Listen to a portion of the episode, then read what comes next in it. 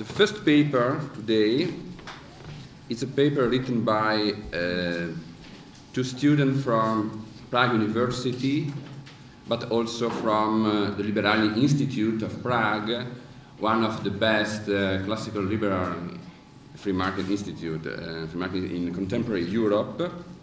The authors are Pavel Chalupnicek and uh, Lukáš Dvořák. And the title is a bit different uh, from the program. The title is Giving as an Investment, Fraternal Societies, Social Capital and State Interventionism. The discussant uh, will be uh, Jean-Pierre Santy from uh, Université Paul Cézanne d'Aix-en-Provence. I'm very happy he's here because uh, Jean-Pierre is one of the founders of the Mises Seminar. He was uh, in Sestri three years ago for the first uh, Mises Seminar in Italian at the time, and uh, it has been uh, all our uh, editions of the Mises Seminar, so I'm very happy he's here. So please, uh, for the presentation. Okay. Oh. Yeah. Okay, okay. Okay, good morning, everybody. I'll be standing because I can't talk when I'm sitting, so I hope you don't mind. Um, thank you for the kind, uh, kind words of uh, introduction, and uh, we'll be presenting our paper uh, with the title that we just heard. Uh, first of all, I would like to introduce ourselves. Uh, my name is Pavel Chalupnicek, and I'm uh, from the Liberální Institute, and I'm also um, PhD student at the University of Economics in Prague, and a friend and a colleague of mine, uh, Lukáš Brožák, who is a uh, master's uh, degree, uh, master's program student at the same university. Um, um, our paper, uh, can we have the next slide, please? Um, our paper deals with, uh, first, uh, with a little bit of theory, Uh, concerning social capital and concerning um, the Austrian insights um, into uh, this theory of social capital. And then we'll apply it to, um, to a historical case study of uh, private provision of what's today called a social or health insurance, especially the health insurance.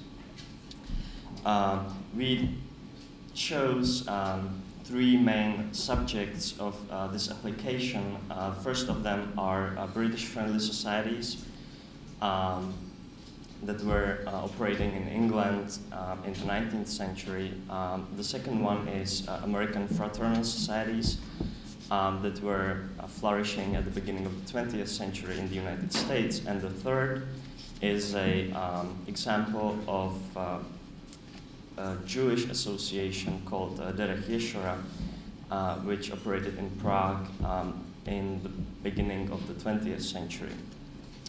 Uh, in the first two cases, uh, we uh, take the information mainly from uh, the literature that exists on these topics, and in the third case, we did a little bit of our own research uh, in the archives of uh, Jewish Museum in Prague to uh, get the information about this uh, Jewish association.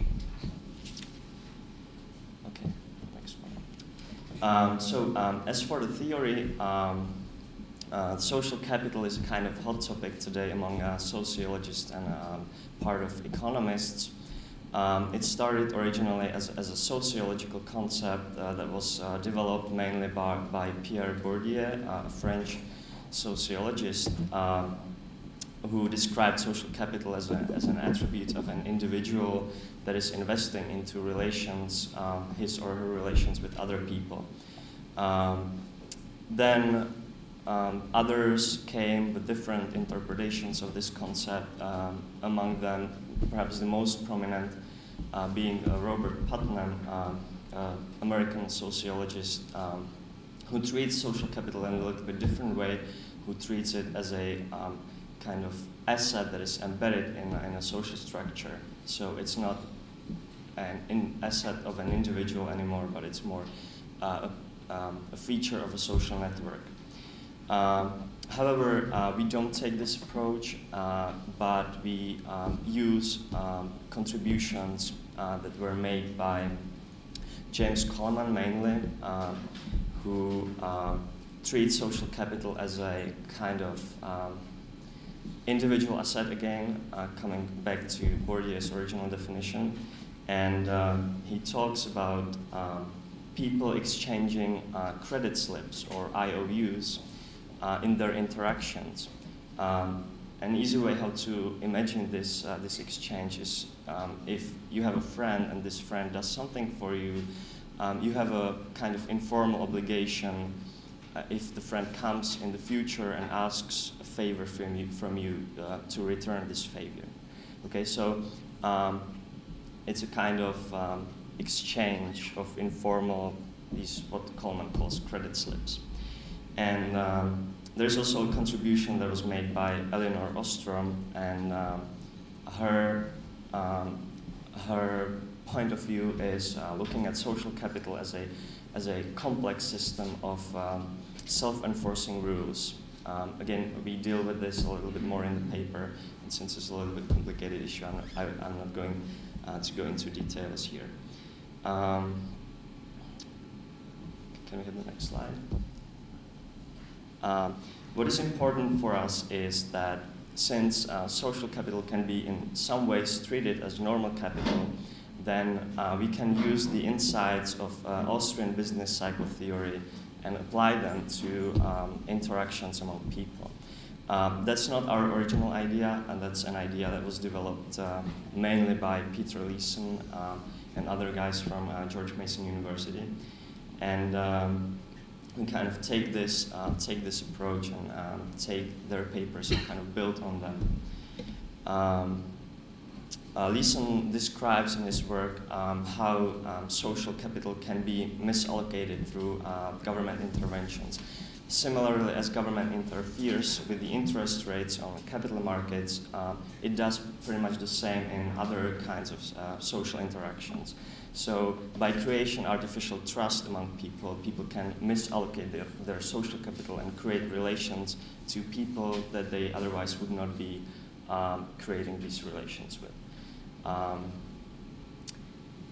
and also, um, Elinor Ostrom describes uh, cases um, where these uh, complex systems of uh, self-enforcing rules were destroyed by uh, social interventions.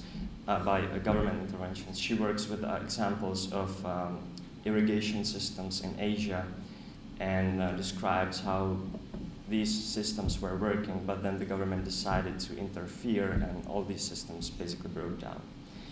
Um, which brings us to um, the last two points on the slide, uh, that is crowding out effect. Uh, it's an effect um, caused by the government intervention that is crowding out Uh, these private uh, private actions or private solutions uh, to, uh, to social problems, and re is re replacing them with the government solution.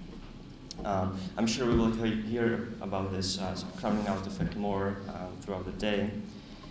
Um, and um, also, these crowding out effects are causing um, emergence of new kinds of public goods, uh, which means that once the government interferes uh, and this, the private system breaks down, then um, another reason for government intervention is that there is no other solution than just the government intervention. Um, and we will see uh, the application in, in a little while. Okay, next. Um, so uh, I, I use the words friendly or fraternal societies, and uh, I'm not sure how much uh, how much you know about this topic, uh, but it was pretty new uh, to us when we started our research. So maybe just a couple of words about what, what it was and how it worked.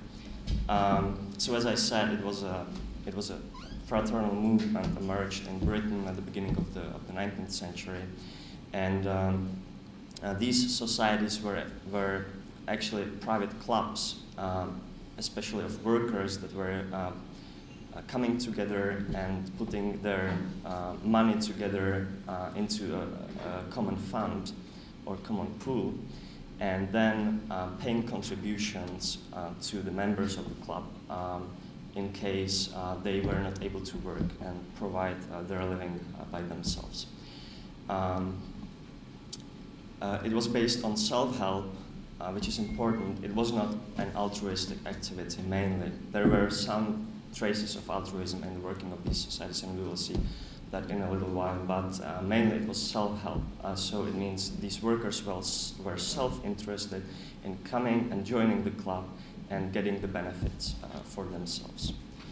Um, uh, they were usually non-political and non-religious. As we describe in our paper, um, this helped to prevent a lot of disputes among the members and uh, helped to assure that there's go going to be no um, uh, disruptive debate among the members and, and, and social harmony. Again, an interesting point is that this goes directly against Putnam's uh, um, assertions about the political involvement of, of civic group, um, let's say. Um, these groups were decentralized, um, and were self-governed. That means that they were electing their own uh, management. Um, as I said, they were voluntary, so there was always a possibility of exit, and there was competition among them. Uh, so they were discovering new ways of providing this so-called social insurance and um, uh, new ways how to, for example, prevent uh, people um, from taking the benefits even if they were not uh, entitled to, and so on and so on. Um, I, I used the word uh, social capital at the beginning, so perhaps we should have a look at how um, these fraternal societies were accumulating or creating this social capital. Um, again, as we say in our paper, the main uh, way how they did it was um, there was a lot of um, convivial activities, and one, one of the, as one of the authors that we um, use um, calls it.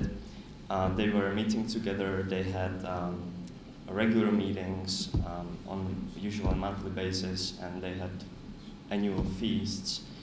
And also, since it was a local community, everybody knew each other, so um, they were friends or relatives or neighbors. Uh, in later stages, um, these local groups were um, merging together and uh, created what is called affiliated orders, orders, which means um, uh, uh, kind of united um, organization of these local fraternal societies. But again, as we described in our paper, um, they still were local-based, they had a system of local lodges, and um, in spite of the central uh, bureau or uh, office, um, they were pretty much decentralized, as, as opposed to uh, contemporary systems of, of social insurance. Okay, um, when talking about insurance in general, um, there are um, two broad groups of uh, problems that everybody who provides insurance has to deal with. Um, the first group of problems can be uh, labeled with the term moral hazard, uh, which in short, as, as you probably know, means uh, that people that are insured behave in a different way than they otherwise would. Um, So um, it means there is a higher risk um, connected with this um, moral hazard behavior. Uh, how were the fr friendly or fraternal societies solving this problem? First of all, because uh, everybody knew each other somehow within the club, then it was uh, harder for them to deceive their friends, right? They were friends, so it, it's harder to deceive a friend than, than a stranger. Um, So this appeal to, let's say, common good created um, incentives not to uh, free ride on others, not to ask for, for example, uh, sickness benefits when one is not really sick. Okay, it of course did not work absolutely, but it at least partly prevented uh, this moral hazard. Um, second solution that we found was um, there was a local control. Um, for example, if one gets sick, um, and um, and the, you know, you give the information that you are sick to your club or your society, and they, in order to get the benefits from them, um, and they send what's called visiting committee to you, uh, which is a group of your co-members or your friends that comes to your house and um, you know, help you when you are sick. And besides that, they also check if you are really sick or if you, you know, if you're really sick as much as, as you claim in order to, to get the benefits. And because they were your neighbors, they were your friends, they actually knew what's your occupation, so they were able to judge, at least kind of, um, if the benefits that you are asking for are, are uh, misplaced or not. Okay, so um, this, again, local information and decentralization and social ties were, were able to prevent a moral hazard uh, kind of behavior. Um, and the third thing is um, the rules that um, these local um, lodges or local chapters of the fraternal societies used were pretty flexible.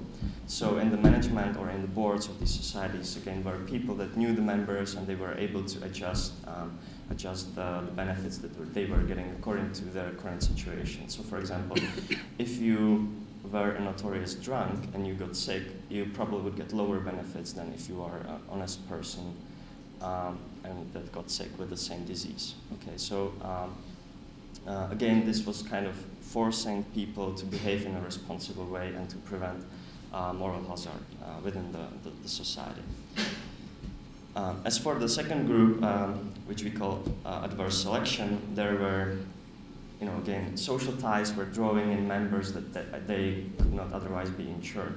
Uh, for example, um, if they knew that you are a, uh, you know, you can make a good jokes, even if you are not really a healthy person, so under actuarial um, perspective, you wouldn't get insured, but because you can make good jokes and everybody knows that and they like you as a person, um, they would insure you because you are a contribution to their uh, monthly meetings, for example.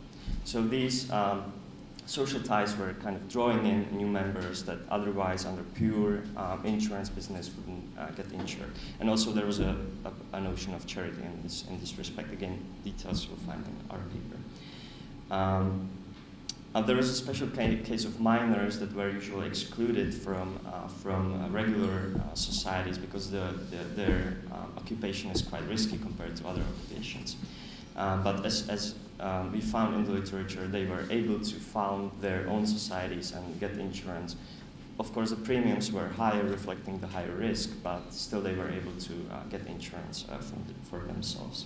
So even if they were excluded from regular societies, they were still able to get insurance within their own uh, network of, of fraternal societies or friendly societies. And still there was a rest um, of population that couldn't get any insurance within these societies. Uh, they had to rely on poor laws, um, but again, if you look at the development, the dynamics of development, you'll see that the, uh, even these poorer people or the poorest part of the population were able to get the insurance uh, with the fraternal uh, societies later in later stages, in later decades of the, of the development. Okay, the next one. Um, the relation between the state and the fraternal societies uh, is quite complex, and again, we don't have time to go into details, um, but the main thing was, in Britain, uh, the state offered some benefits to the societies if they got registered, which meant also that they had to obey the regulations of, of, of the regulator, of, of, the, of, the, of the office of the government that was responsible for regulation of these friendly societies. Um, some others, um, societies that didn't want to get registered did not come under any kind of regulation, so they were free to do their business as, as, as they wanted. Um, the main concerns for regulations were ideological, uh, because the politicians were, at least at the beginning, afraid of these fraternal or friendly societies, as they um, were composed mainly of workers as a kind of seat of socialism, so they were trying to prevent that. But later they realized that they are actually useful, so they um, allowed them to emerge and uh, evolve. The second thing was kind of um, these um, societies were interfering with poor laws, and um, again the politicians, you know, liked it or didn't like it, so they wanted to regulate the societies and so on. Um, there were some moral concerns with uh, drinking, which is my uh, favorite example, and again we uh, write more about it in, in the paper. And uh, concerns about financial stability, uh, which is a similar situation today as, uh, you know, if you look at the banking regulation, Uh, the politicians say, well, people, you know, don't know how the good or bad bank is, so we need to have this regulation. It was a similar example with these fr- uh, friendly societies. And again, as we show in our paper, um, we believe this, um, th- these reasons are not justified, um, uh, and they were mainly politically based. So the politicians just wanted to have some influence over uh, this important part of the civic society, or uh, how you may call it. Um, this resulted in um, in a kind of problems of, of the of the fraternal or friendly movement in England. The main point uh, where the situation changed was uh, the year nineteen eleven when um, uh, Lloyd George came with a proposal of compulsory, um, compulsory health insurance for the majority of the population. Um, Again, the, the politics of the, of the whole issue um, is a little bit complicated, uh, but the main thing is that friendly societies were pushed out by commercial insurance societies. Uh, well, we would have nothing against commercial insurance uh, companies, of course, but the problem was that they were advantaged uh, over these friendly societies by the law, because they lobbied heavily and they were able to reap all the benefits of this compulsory insurance, and the friendly societies were kind of pushed out.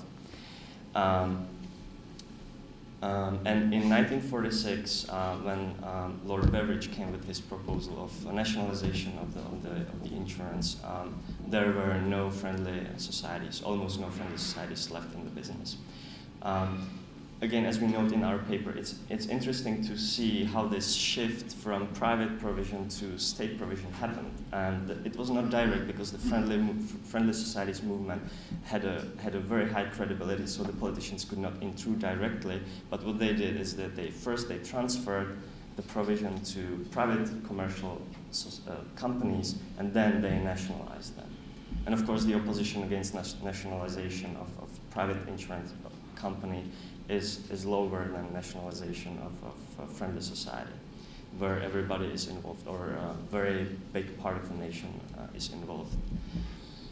Um, the next one, yeah. Um, uh, in the United States, the situation was a little bit different. There was not such direct interference, but it was more a gradual process of increasing regulation, of increasing um, Um, requirements that the, the fraternal societies had to fulfill, espe especially in relations with, the, with their private hospitals. Um, and uh, what David Beito in his book calls the ossification of fraternal movement, uh, which meant that they were so burdened with the regulation that they were actually not able to cope with it, and uh, they were not able to deal with the changes that happened du during the thirties and forties. And again, they lost the field, and uh, they really never recovered again. And again, there is a very important and very substantial state uh, influence on, on this, on this uh, shift. Okay, um, we are coming to the conclusion of our paper. Um, Our main aim was not to say that this system could work today, because the, the, the conditions of today are different from the conditions that were here in the nineteenth century, of course. Uh, what we were trying to show is that there is a, some general pattern of this development or the evolution, and if you look at it, we can learn uh, for our present time uh, more about the relations between the government and the non-profit sector. Um, Uh, th this general pattern goes um, the way that there is some private solution of, of, of a problem, then the government steps in, this private solution breaks down because it destroys, the government interference destroys the, the rules, um, and it creates another reason for government inter intervention. So it's a, in a sense, it's a self-fulfilling expectation. The government expects the system to break down, therefore, it steps in and the system really breaks down. Uh, we feel there's a need of further research, especially regarding the continent. Uh, what I forgot to mention is that we have some, um, some uh, mentions in the literature that are saying that this friendly or fraternal movement was, was also uh, present in Germany when Bismarck started his, uh, his compulsory insurance in Germany in the eighteen eighties. Um, and actually, he designed his state compulsory insurance according to the, the, the friendly or fraternal societies that were working in German mining industry. Uh, but unfortunately, we were not able to find more about this, and we are uh, planning to have a more detailed, a detailed look um, at this. Um, so that's our aim, uh, our aim for the future, and uh, I'll probably end here. And uh, thank you for your attention. Ask for um, the questions. Thank you.